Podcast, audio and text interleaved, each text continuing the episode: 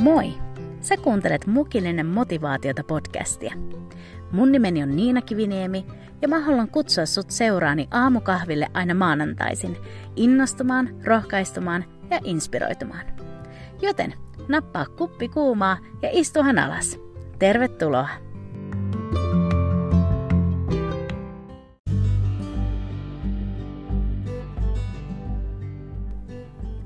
Huomenta ja huippua uutta viikkoa. Hei, mä oon super innoissani tämän maanantain jaksosta, sillä tänään mukilliselle motivaatiota mun seuraan saapuu pastori, psykoterapeutti ja työnohjauscoach Harri Tapio Kankare. Harri on aikaisemminkin ollut vieraana tässä podcastissa ja tällä kertaa me jutellaan hänen kanssaan positiivisuudesta. Harri avaa meille tätä aihetta niin psykologisesta kuin hengellisestäkin näkökulmasta. Ja täytyy sanoa, että ihan näin haastattelijankin roolissa mun olisi välillä tehnyt mieli pysähtyä kirjoittamaan muistiinpanoja tästä kaikesta, mitä Harri sanoo, joten ihan vinkkinä, että ehkäpä sä voit myös ottaa kynänä paperin mukaan tälle tämänkertaiselle mukilliselle motivaatiota.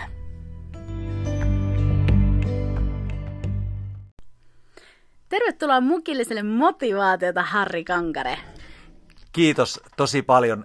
On tosi mukava olla taas jälleen kerran tässä haastateltavan penkissä. Jes, eli niille, jotka ehkä kuulee sinua tässä podcastissa ekaa kertaa, niin tämä on kuitenkin neljäs kerta, kun sä oot tässä podcastissa, missä mä, mistä mä oon todella, todella kiitollinen. Uh, tänään meidän aiheena on positiivisuus, ja ennen kuin mennään tästä eteenpäin, niin oma sellainen ajatus koskien positiivisuutta on ehkä, tulee heti ensimmäisenä mieleen se, että kun mä oon niin luontaisesti sellainen positiivinen ja pyrin näkemään asiat positiivisesta niin näkökulmasta, niin mä oon kuitenkin kokenut, että ihmiset monesti voi lukea sen sellaisena niin hömppänä tai jotenkin, että mä olisin niin irrallaan todellisuudesta. Mutta sisäisesti mä oon kokenut, että usein tämä positiivisuus vaatii kuitenkin multa moninkertaisesti enemmän voimia ja semmoista päättäväisyyttä, että mä pystyn näkemään asiat positiivisesta näkökulmasta. Ja varmaan mitä enemmän me tätä aihetta tänään käsitellään, niin ehkä vahvistaa myös sen, että asia on näin, että se vaatii jotain. Kyllä, juuri näin. Yes. Mutta nyt mä haluan heti alkuun kysyä sulta, kun meidän otsikkona on tämä, että onko positiivisuus pahasta, niin Harri, onko tämä myönteisyys, positiivisuus, niin onko se pahasta? No mä vastaan tässä tällä aika diplomaattisesti mm. vielä alkuun, on ja ei. Ja se riippuu vähän miten se määritellään, sitä varmaan katsotaan myöhemmässä vaiheessa. Ja, ja sitten yleensä, että kysymys ei ole vaan jostain hymystä tai iloise, iloisuudesta, vaan kun me puhutaan positiivisuudesta, ehkä me pysytä, kysytään semmoisesta, tai puhutaan sellaisesta avoimuudesta, avoimesta elämän asenteesta löytää ratkaisuja oman elämän kysymyksiin. Hmm. Kuulostaa oikein hyvältä. Um, eli me käsitellään tänään tätä positiivisuutta kahdesta eri näkökulmasta. Me käsitellään sitä psykologian, mutta sitten myös teologian, eli tämän niin kristinuskon näkökulmasta. Niin miten sun mielestä nämä kaksi, psykologinen ja hengellinen, ne erotellaan? Ensinnäkin mä ajattelen, että ne on niin hyvä erotella. Ja tavallaan, niin kuin, koska tämä ensimmäinen on, niin kuin, tämä psykologinen on kuitenkin Jumalan luoman ihmisen niin sitä luonnollista tarkastelua. Ja sitten hengellinen on taas se, että meillä on siellä erilaiset instrumentit ja työvälineet tämänkin asian niin edistämiseksi. Mutta tämä raja on niin hiuksen hieno, että, että me ei voida eroittaa aina, mikä on hengellistä tai mikä on niin psykologista. Ja mä ajattelen, että ei tarvitsekaan, että ne asiat niin täydentää niin toinen toisiaan.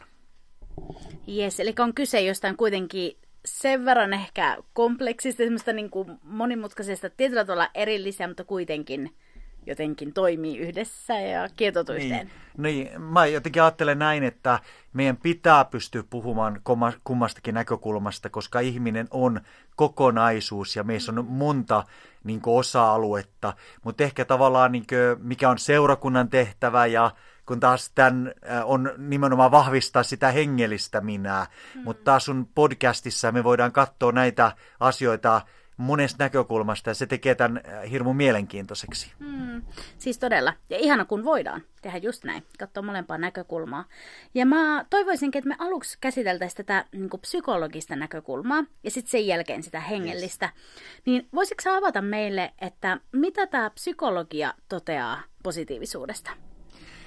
Kyllä, ja tästä voi tulla vähän pitkä vastaus, että, että tota, keskeytä minut sitten, että tavallaan niin me voidaan nähdä psykologian kehityksessä sellainen ajatus, mihin toinen maailmansota vaikutti tosi vahvasti, että psykologia lähti tutkimaan paljon sotatraumoja, ahdistusta, masennusta, tällaisia kielteisiä ilmiöitä. Ja se oli vallitseva tutkimus, niin kuin traditio, kunnes ihan tässä 20 vuotta 1998-9 niin alettiin ää, kehittämään tällaista ää, positiivista psykologiaa, joka on sovel, psykologian soveltava niin ala. Ja tavallaan tämä positiivinen psykologia on myöskin käynyt tämmöistä, kun tieteessä puhutaan niin tämmöisestä paradigmasta, perusolettamuksista, miten ne kehittyy, niin tämäkin on kehittynyt valtavasti 20 vuoden aikana ja voidaan ajatella, että, että siinä on kolme aaltoa ja tavallaan tämä eka aalto on, on sellainen, että positiivinen psykologia lähti tutkimaan sitä, että mikä on hyvin ja oikein meissä ja vahvistamaan tällaista niin kuin, niin kuin tavallaan niiden varjojen sijaan valoa. Mm-hmm. Mutta aika pian tai noin 2014-2015 alkoi tulla ensimmäiset tutkimusartikkelit, jossa niin ymmärrettiin, että, että me ei voida vaan katsoa sitä, vaan meidän täytyy katsoa myöskin niihin varjoihin. Ja ennen kaikkea varjoja, varjoihin siitä näkökulmasta, että, että mitä, ja tämä on aika kovin sanottu, mutta mä sanon tämän suoraan, että mitä hyötyä tai pääomaa niin vastoinkäymiset, vaikeudet, traumat tai menetykset voi tuottaa ihmisen elämässä. Ja silloin lähdettiin tutkimaan tämmöistä niin posttraumaattista kasvua. Ja sitten tämä kolmas aalto, joka on päivitetty 2020, niin tässä kolmannessa aallossa niin nimenomaan niin lähdettiin sitten pohtimaan tämän ää, niin kuin tavallaan, että ihminen ei ole, missään tyhjössä, vaan hän elää suhteessa tässä kompleksisessa muuttuvassa maailmassa ja mitä hyötyy niin kuin myönteisyydestä on ää, tässä maailmassa. Ja tavallaan ää, tämä tieteen ala onhan saanut ihan valtavasti, niin kuin alussa sanoit, että onko tämä niin hömppää, mm. niin tämä on saanut valtavasti kritiikkiä mutta onneksi on tullut aivojen kuvantamistutkimukset, eli niiden kautta me ollaan nähty, että aivot rakentuu, aktivoituu eri tavoin myönteisestä puheesta ja ajattelusta kuin kielteisestä. Ja vielä niin kuin mua kiinnostaa kauheasti tämä tämmöinen telomeeritutkimus, eli me puhutaan niin solujen ää, kromosomeista ja ollaan nähty, että ne kromosomit niin lyhenee soluissa, rispaantuu ja sitten se solu kuolee, kun on tarpeeksi niin lyhkäisiä. Ja tämä telomeeritutkimus sai itse asiassa Nobelin palkinnon 2009, ja tavallaan siellä on semmoinen tärkeä asia, että niitä telomeeret, että niitä voisi verrata niin kengännauhoihin, ja siellä on kengännauhoissa se muovituppi, joka estää rispaantumista.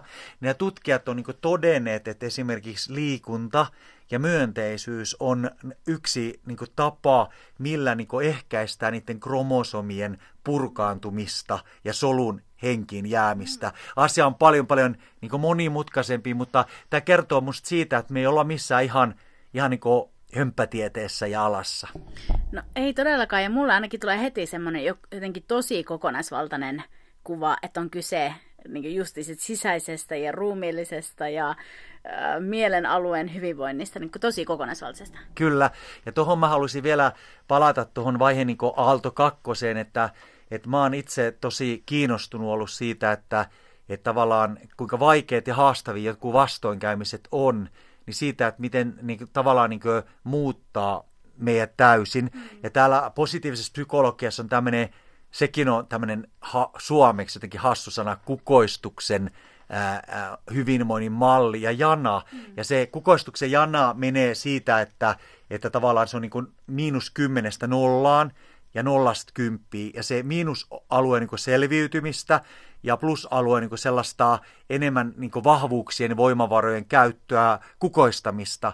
Ja se on ollut niin mielenkiintoinen sellainen, mitä nyt ollaan löydetty, että että mitä niin kuin syvemmällä ihminen on siellä miinusjanalla, mm. niin yhtäkkiä niin kuin tällainen ihminen voikin päästä pidemmälle siellä plusjanalla, siellä kukoistamisen janalla. Ja se kertoo, niin kuin, tai se on aika lohdullista mm. mun mielestä, että se antaa niin kuin, tavallaan meille semmoista toivoa, että, että kaikella, mitä meidän elämässä tapahtuu, on joku mieli ja tarkoitus. Mm. Ja se sit voi olla meille jopa hyötyä, mm. sit kun sen aika on. Jep, todellakin tulee semmoinen niin toivon toivon täyteinen sanoma ja tulee heti mieleen tämä, että kaikki yhdessä vaikuttaa niiden parhaaksi, jotka Jumala rakastaa. Jotenkin vahvistaa tuo, että se negatiivinenkin, vaikka se ei itsessään ole hyvää, mutta Jumala voi sen kääntää meille hyväksi ja tavallaan siitä voi tulla jotain voimavaraa. Kyllä, ja toi on hyvä, kun sä otit ton toivon, kun positiivinen psykologia tutkii niin myönteisiä tunteita ja niiden vaikutuksia, mihin pian palataan vielä, mutta niin toivohan, että onko se myönteinen tunne, niin se ei ole sitä, mm. koska toivohan ei voi vahvistaa, sä voit vahvistaa vaikka jotain niin kuin, kiitollisuutta, niin kuin, ihan olemalla kiitollinen, mm. mutta toivohan vaatii syntyäkseen kipua ja tavallaan niitä varjon olosuhteita. Ja musta on niin tosi ihana asia, että, että, niin kuin, että mä en voi vahvistaa toivoa, mutta toivo syttyy siellä, missä ihminen joutuu sinne miinuspuolelle, mm, koska toivo tarvitsee sen ympäristön, sen pimeän ympäristön, ja sitten se valaisee meille siellä niin kuin suuntaa. Siis vau, wow, miten lohdullista. Ja joo, oi että, tämä vahvistaa jo itsessään. uh, Mutta sitten koska me ymmärretään ja tästä mitä sä puhuit justiin, niin tulee se kuva, että tästä positiivisuudesta on tosi paljon hyötyä ja, ja sellaista niin kuin voimavaraa meille. Mutta voiko positiivisuudessa tai positiivisuudesta niin olla jotain haittaa?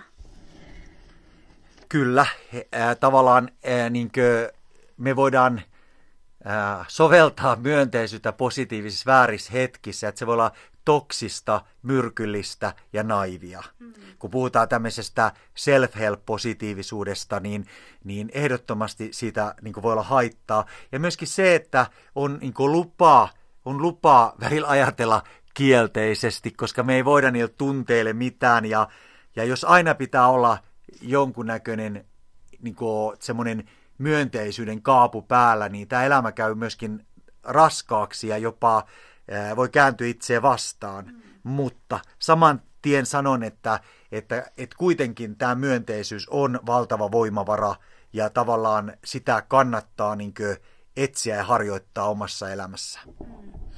Eli ei ole siis kyse varmaan mistään niin tällaisesta väkisin vääntämisestä ja tavallaan niin päälle liimatusta semmoisesta positiivisuudesta vai?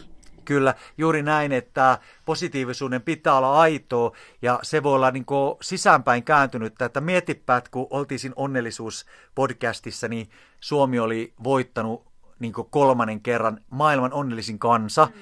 Ja sitten kun sä menet kadulle ja katot suomalaisia, niin ei näytä siltä. Ja taas me voitettiin. Niin. Taas meidät valittiin maailman onnellisemmaksi kansaksi. Se on siinä helmikuussa se niin valintajuttu. Ja tämä kertoo, niin kuin, kun me puhuttiin onnellisuudesta, niin siellä on, mä muistan, että silloin puhuttiin, kun mä luulen, että puhuttiin, että se oikea nimitys on onnellisuudet, mm. että niitä on moni. Ja tämä kertoo siitä, että, että suomalaisilla on kuitenkin semmoinen perusluottamus, että täällä ei ole korruptiota ja asiat menee vielä melko hyvin toistaiseksi.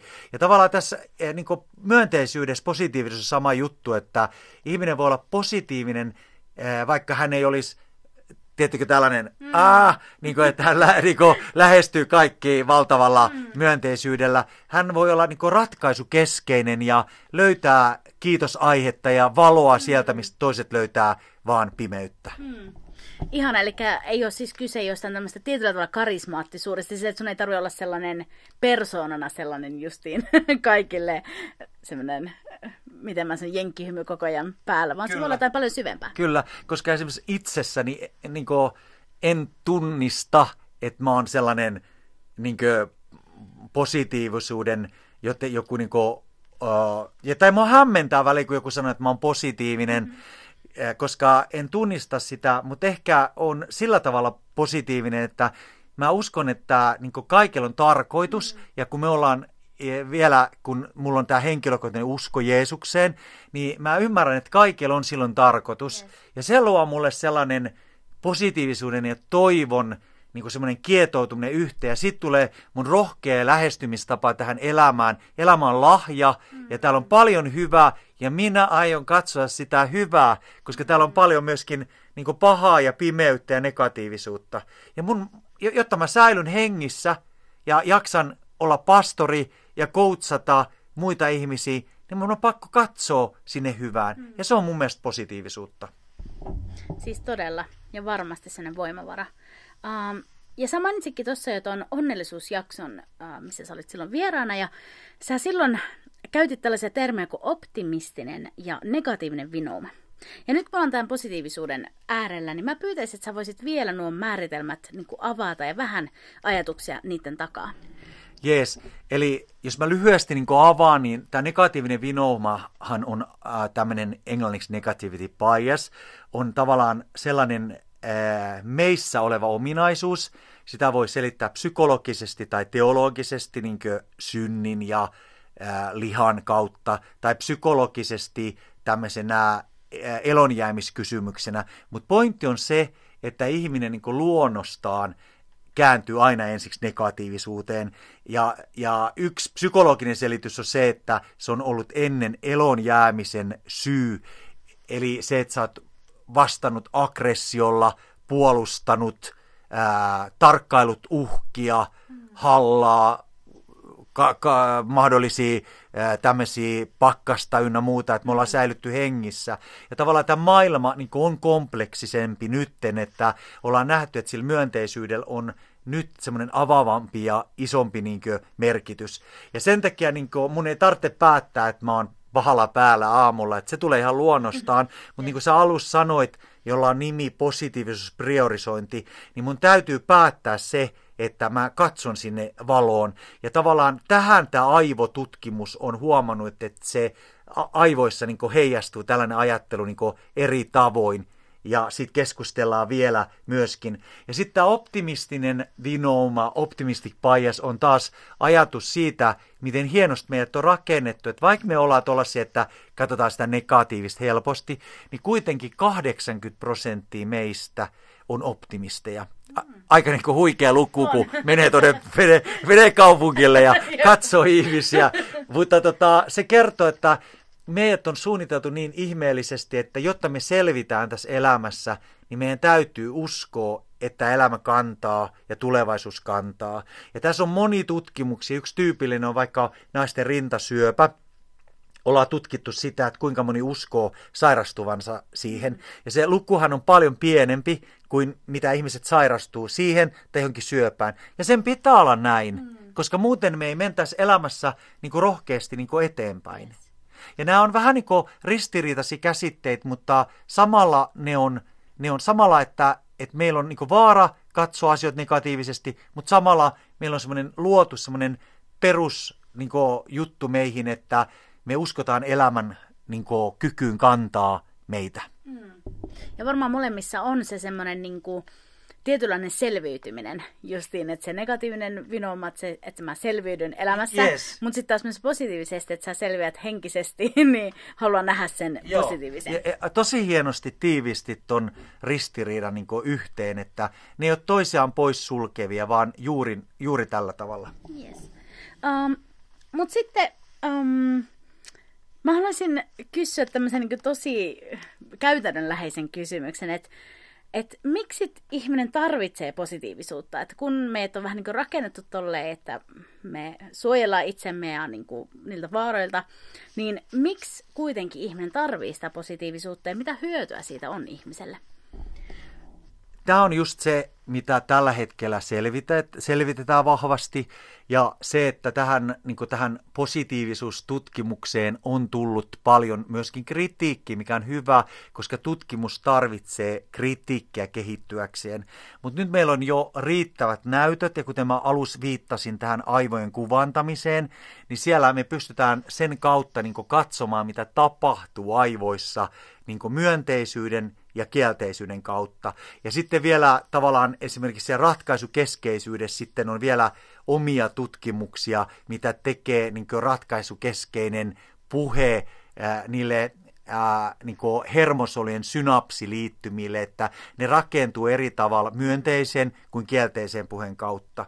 Mutta ehkä se isoin mesitsi tässä positiivisen psykologian alueella on se, että, että me nähdään, että, että kun ihminen, niin kuin, ää, hänellä on myönteisiä tunteita, hän näkee niin maailman ää, laajemmin, ja se perustuu siihen, että ollaan otettu tämmöisiä korrela, niin kuin verrokkiryhmiä, ja toiselle ryhmälle on tehty tämmöinen positiivinen poluusinjektio, että annettu hyvä kokemus, välittämisen kokemus tai karkkia syötävää, ja toiselle ei. Ja sitten kun he on tarkkailleet niin kuin taulua, niin tämä, joka on saanut sen poluksen, niin se, ei, se näkee sen taulun keskellä olevan talon, mutta myöskin ympäristön, kukat, muistaa lammen, värin ja niin poispäin, kun tästä toinen ryhmä näkee vaan sen talon.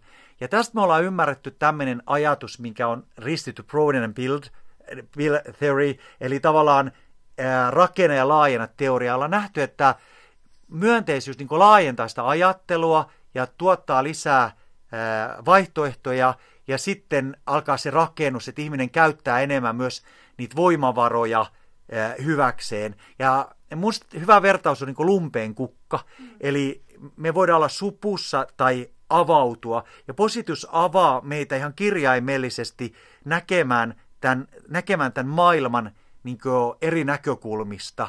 Ja siksi tämä on niin kuin, tosi tärkeää. Ja se, että, että mä puhuin noista niin kuin, telomeereistä jo, että, että, niillä, että niiden kautta – positiivisuus vaikuttaa niihin, ja se vaikuttaa yleensä tähän yhteyteen, mikä meillä on, että mehän ollaan pitkään ollut tällaisessa dualistisessa Descartesin ajatuksessa, eli että henki ja ruumis on niin eri asioita, ja valitettavasti näkyy teologian puolella, että meidän täytyy muistaa tässä, että meillä on täällä ruumis ja meillä on taivassa ruumis. Mm. Ja, ja täällä psykologian puolella niin se on merkinnyt siihen, että jotenkin mieltä hoidetaan erillisenä ruumiista. Ja nyt me tiedetään, että suoliston, aivojen ja sydämen välillä on tämmöinen niin kuin, yhteys.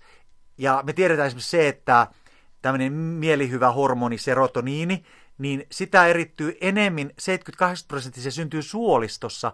Eli tämä, tämä ihminen on tämmöinen kokonaisuus, joka vaikuttaa, niin kuin, siihen vaikuttaa niin kuin kaikki kaikkeen. Ja kun ajatellaan tätä niin kuin myönteisyyttä, niin niin me päästään just siihen, että miten sitä myönteisyyttä vahvistetaan, niin sieltä tulee just, justiinsa monenlaista uutta tutkimustietoa, ja yksi on vaikka tämä liikunnan merkitys. Hmm. Siis on tosi, tosi mielenkiintoista, ja sitten justiin, mä ainakin tykkään tästä, että se on ähm, vaikka on to, kyse jostain tosi syvällisestä ja semmoisesta kokonaisvaltaisesta, niin se on kuitenkin tosi käytännön jotenkin läheistä. Ja joo, tulee sellainen vähän niin kuin olo, että itsellä on tässä kontrolli, että me voi vaikuttaa tähän itse, niin se on tosi henkilökohtaisesti tosi lohduttavaa ja hyvää. Um, koska meidän otsikko tänään tälle jaksolle on ollut tämä, että onko positiivisuus pahasta, niin Harri Kankare, onko positiivisuus pahasta kristityn elämässä. Koska mun silmiin monesti tämä kristillisyys tai kristityn elämä, niin se tuodaan esille sellaisena niin melankolisena ja vähän ehkä mollivoittoisena, niin sopiiko siihen kaikkeen tämä sitten positiivisuus ja tämä positiivisuuden viesti? Älyttömän hyvä kysymys ja mä jotenkin ajattelen, että ehkä meillä on ollut sellainen kulttuuri täällä, että me niin ihanoidaan sellaista tietynlaista niin kuin, synkkeyttä, mm. vähän voimakas sana, ankeutta, niin kuin jotain tällaista. Mutta mä ajattelin sillä tavalla, että meidän täytyy katsoa, mitä Raamattu sanoo yes. ja mikä on Raamatun sävellaji. Ja siellä Raamatussa on, äh, siellä on kärsimyksen sävellaji, siellä on toivon sävellaji vahvana, mutta siellä on myöskin myönteisten tunteiden ja ajattelun niin sävellaji.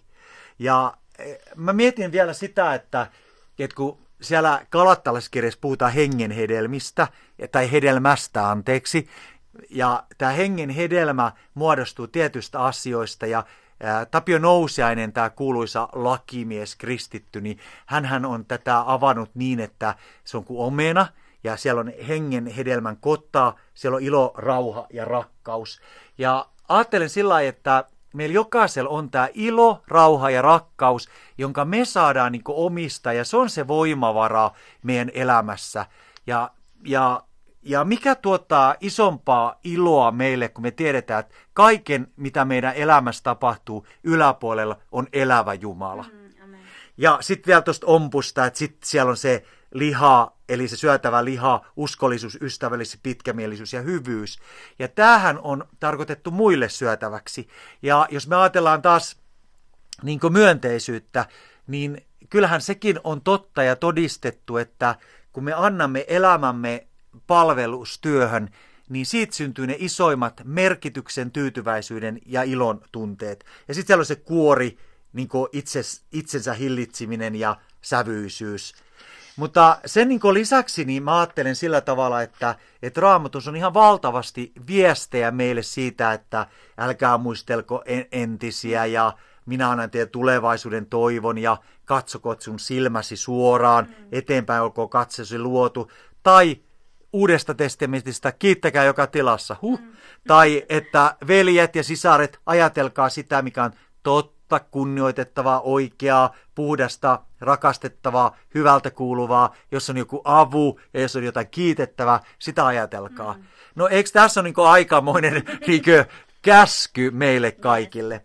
Mutta se, että mä haluan vielä niin kuin, tässä, tässä niin vahvistaa sitä, että et, et kun me ollaan keskusteltu positiivisuudesta hyvin suppeasti mm-hmm. vielä, ja, ja eikä ehditä tässä podcastissa ihan sinne syvyksiin saakka, mutta mä haluan sanoa, että niin mulle vielä se positiivisuus on ehkä, niin kuin, ehkä se asenne tähän elämään, niin kuin tuolla alussa jo mainitsin.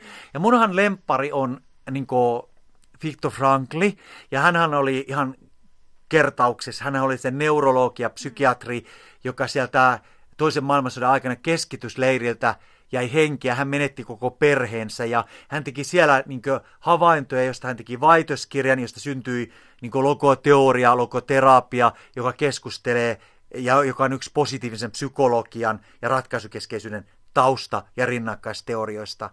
Ja mä ajattelin, että tämä niin Viktor Frankli sanoi näin, että, että ihmisiltä voidaan viedä kaikki muu paitsi jokaisen ihmisen viimeinen vapaus – Vapaus valita, miten asennoituu mihin tahansa tilanteessa. Vapaus valita oma tiensä. Mm. Ja mä ajattelen, että tämä on mulle sitä niin positiivisuutta, että kun Viktor Franklin vielä vastaa näin, että, että tavallaan kun me mietitään elämän tarkoitusta, niin me ymmärretään, että se on niin kaksi, on englanniksi parempi meaning of life, meaning in life. Ja meaning of life on jotain semmoista isoa, ja sehän on meille tämä usko Jeesuksen Kristukseen. Mutta sitten meidän pitää löytää tämä elämän tarkoitus niin in life tässä hetkessä. Ja monesti me käytetään valtavasti energiaa siihen, että me löydetään se. Mutta meidän pitäisi, niin kuin Viktor Frank sanoi näin, että niin elämä ja olosuhteet kysyy meiltä, mikä on se tarkoitus ja tehtävä. Mm. Ja niissä olosuhteissa, missä me ollaan, niin siellä meidän tulisi niin kuin, ää, säilyttää se vapauden asenne – ja valita se myönteisyys, nähdä se tehtävä. Ja vaikka mä ymmärrän, että kuulijalla saattaa olla todella haastavat olosuhteet, mutta siitä huolimatta niin niiden keskellä niin mun mielestä positiivisuutta on se, että me voidaan katkeruuden sijaan valita päätös, että mä elän täällä, mä menen tämän läpi ja mä säilytän sydämeni puhtaana, mm. myönteisenä ja avoimena Jumalalle. Mm. Ja vielä sitten Viktor Franklin kolmas sanonta, että meitä ei määritä meidän menneisyys, vaan tulevaisuus, niin onhan se aika lohdullista ja myönteistä, että, että mua määrittää se, mitä mulla on tuolla vastassa. Mulla on vastassa viimeksi se taivas ja Jeesuksen rakastavat kädet. Ja välillä kun mä koen täällä tallaajana, että en ole jaksanut olla myönteinen tai, tai jotain muuta, niin, niin mä voin kääntää katseeni sinne eteenpäin ja saada sieltä niin kuin, älyttömän ison niin kuin, voiman. Ja mä ajattelin, että niin kuin, tuolla on psalmi 73, Aasafatin virsi, ja siellä psalmissa, mulla on tässä raamattu, niin siellä psalmissa se alkaa näin, että totisesti Jumalan hyvää Israelille, niillä ei ole pyhdas sydän. Ja sen jälkeen on noin, noin 30 jaetta, jossa kerrotaan kaikkea, mitä tälle Aasafatille tapahtui ja miten myös liukastuu ja katkeroituu. Ja sitten lopuksi on tämä, että mutta minun onneni olla Jumalan lähellä, minä panen turvani Herraan Herraan kertoakseni kaikkea sinun tekoja. Niin mä ajattelin sillä tavalla, että, että meidän täytyy niin ehkä, tai mun on hyvä, niin kuin sä sanoit, oppia valitsee se myönteisyys. Mutta hei, se saldo koko elämästä, kun me ollaan uskossa, niin se jää aina plussan puolelle. Mm. Ja se on se, niin kuin se ihana uutinen, että on meidän kuulijat missä elämäntilanteessa tahansa, niin vapaus on valita. Ja sitten kun me ollaan heikkoja ihmisiä, luonnollisia ihmisiä, niin me voidaan niin pukeutua siihen niin jumalalliseen luontoon ja valita oikein ja saada siitä se voima. Ja sitten, et vielä mä haluan oikein toistaa sen, että hei, että, että mä lupaan sulle, että kun sä oot Jeesuksessa, niin sun elämä jää aina plussan puolelle ja myönteisyyden puolelle loppujen lopuksi. Siis wow, oi, tää oli, tässä oli sanomaa ja toivoa ja elämää. Um, me ollaan puhuttu mun mielestä suhtkin laajasti, vaikka meillä on rajallinen aika, mutta mä haluan vielä antaa sulle ennen kuin lopetellaan, niin vielä mahdollisuus, onko se jotain, mitä jäi sun niin kuin, sydämeltä sanomatta, tai jotain, mitä sä haluat vielä kuulijalle jakaa? Oikeastaan varmaan niin kuin, jaoin kaiken sen, mitä on nyt sydämellä, että, että haluan vaan niin kuin, rohkaista siihen, että, että tätä myönteistä näkökulmaa ja asennetta – kannattaa niin kuin harjoitella. Se on myöskin, se ei ole, niin kuin vaikka sä oot syntynyt myönteiseksi, niin mä en ole syntynyt. Ja tavallaan niin kuin, haluan muistuttaa, että se on jokaisella oman näköistä. Ja, ja tavallaan, ja kuitenkin se on jotain sellaista, jota meidän elimistö tarvitsee, niin kuin ihan superfoodia, jota me tarvitaan tässä ajassa. Ja sen sijaan, että me kauhistellaan ja päivitellään kaikkia asioita, niin eikö meidän kristittyjä just tulisi katsoa ja nähdä, mitä kaikkea meillä on ja jakaa se muille? Siis todellakin näin, wow. Hei, uh, kiitos Harri niin paljon, että sä sun aikaa tähän podcastiin tänään. Kiitos paljon ja oli tosi kiva olla täällä. Kiitos ja varmasti oot tulossa vielä uudelleen ainakin omasta puolestani. Haluan kutsua sut uudelleen. Mutta näillä sanoilla niin sanotaan heipat tässä vaiheessa. Hei hei!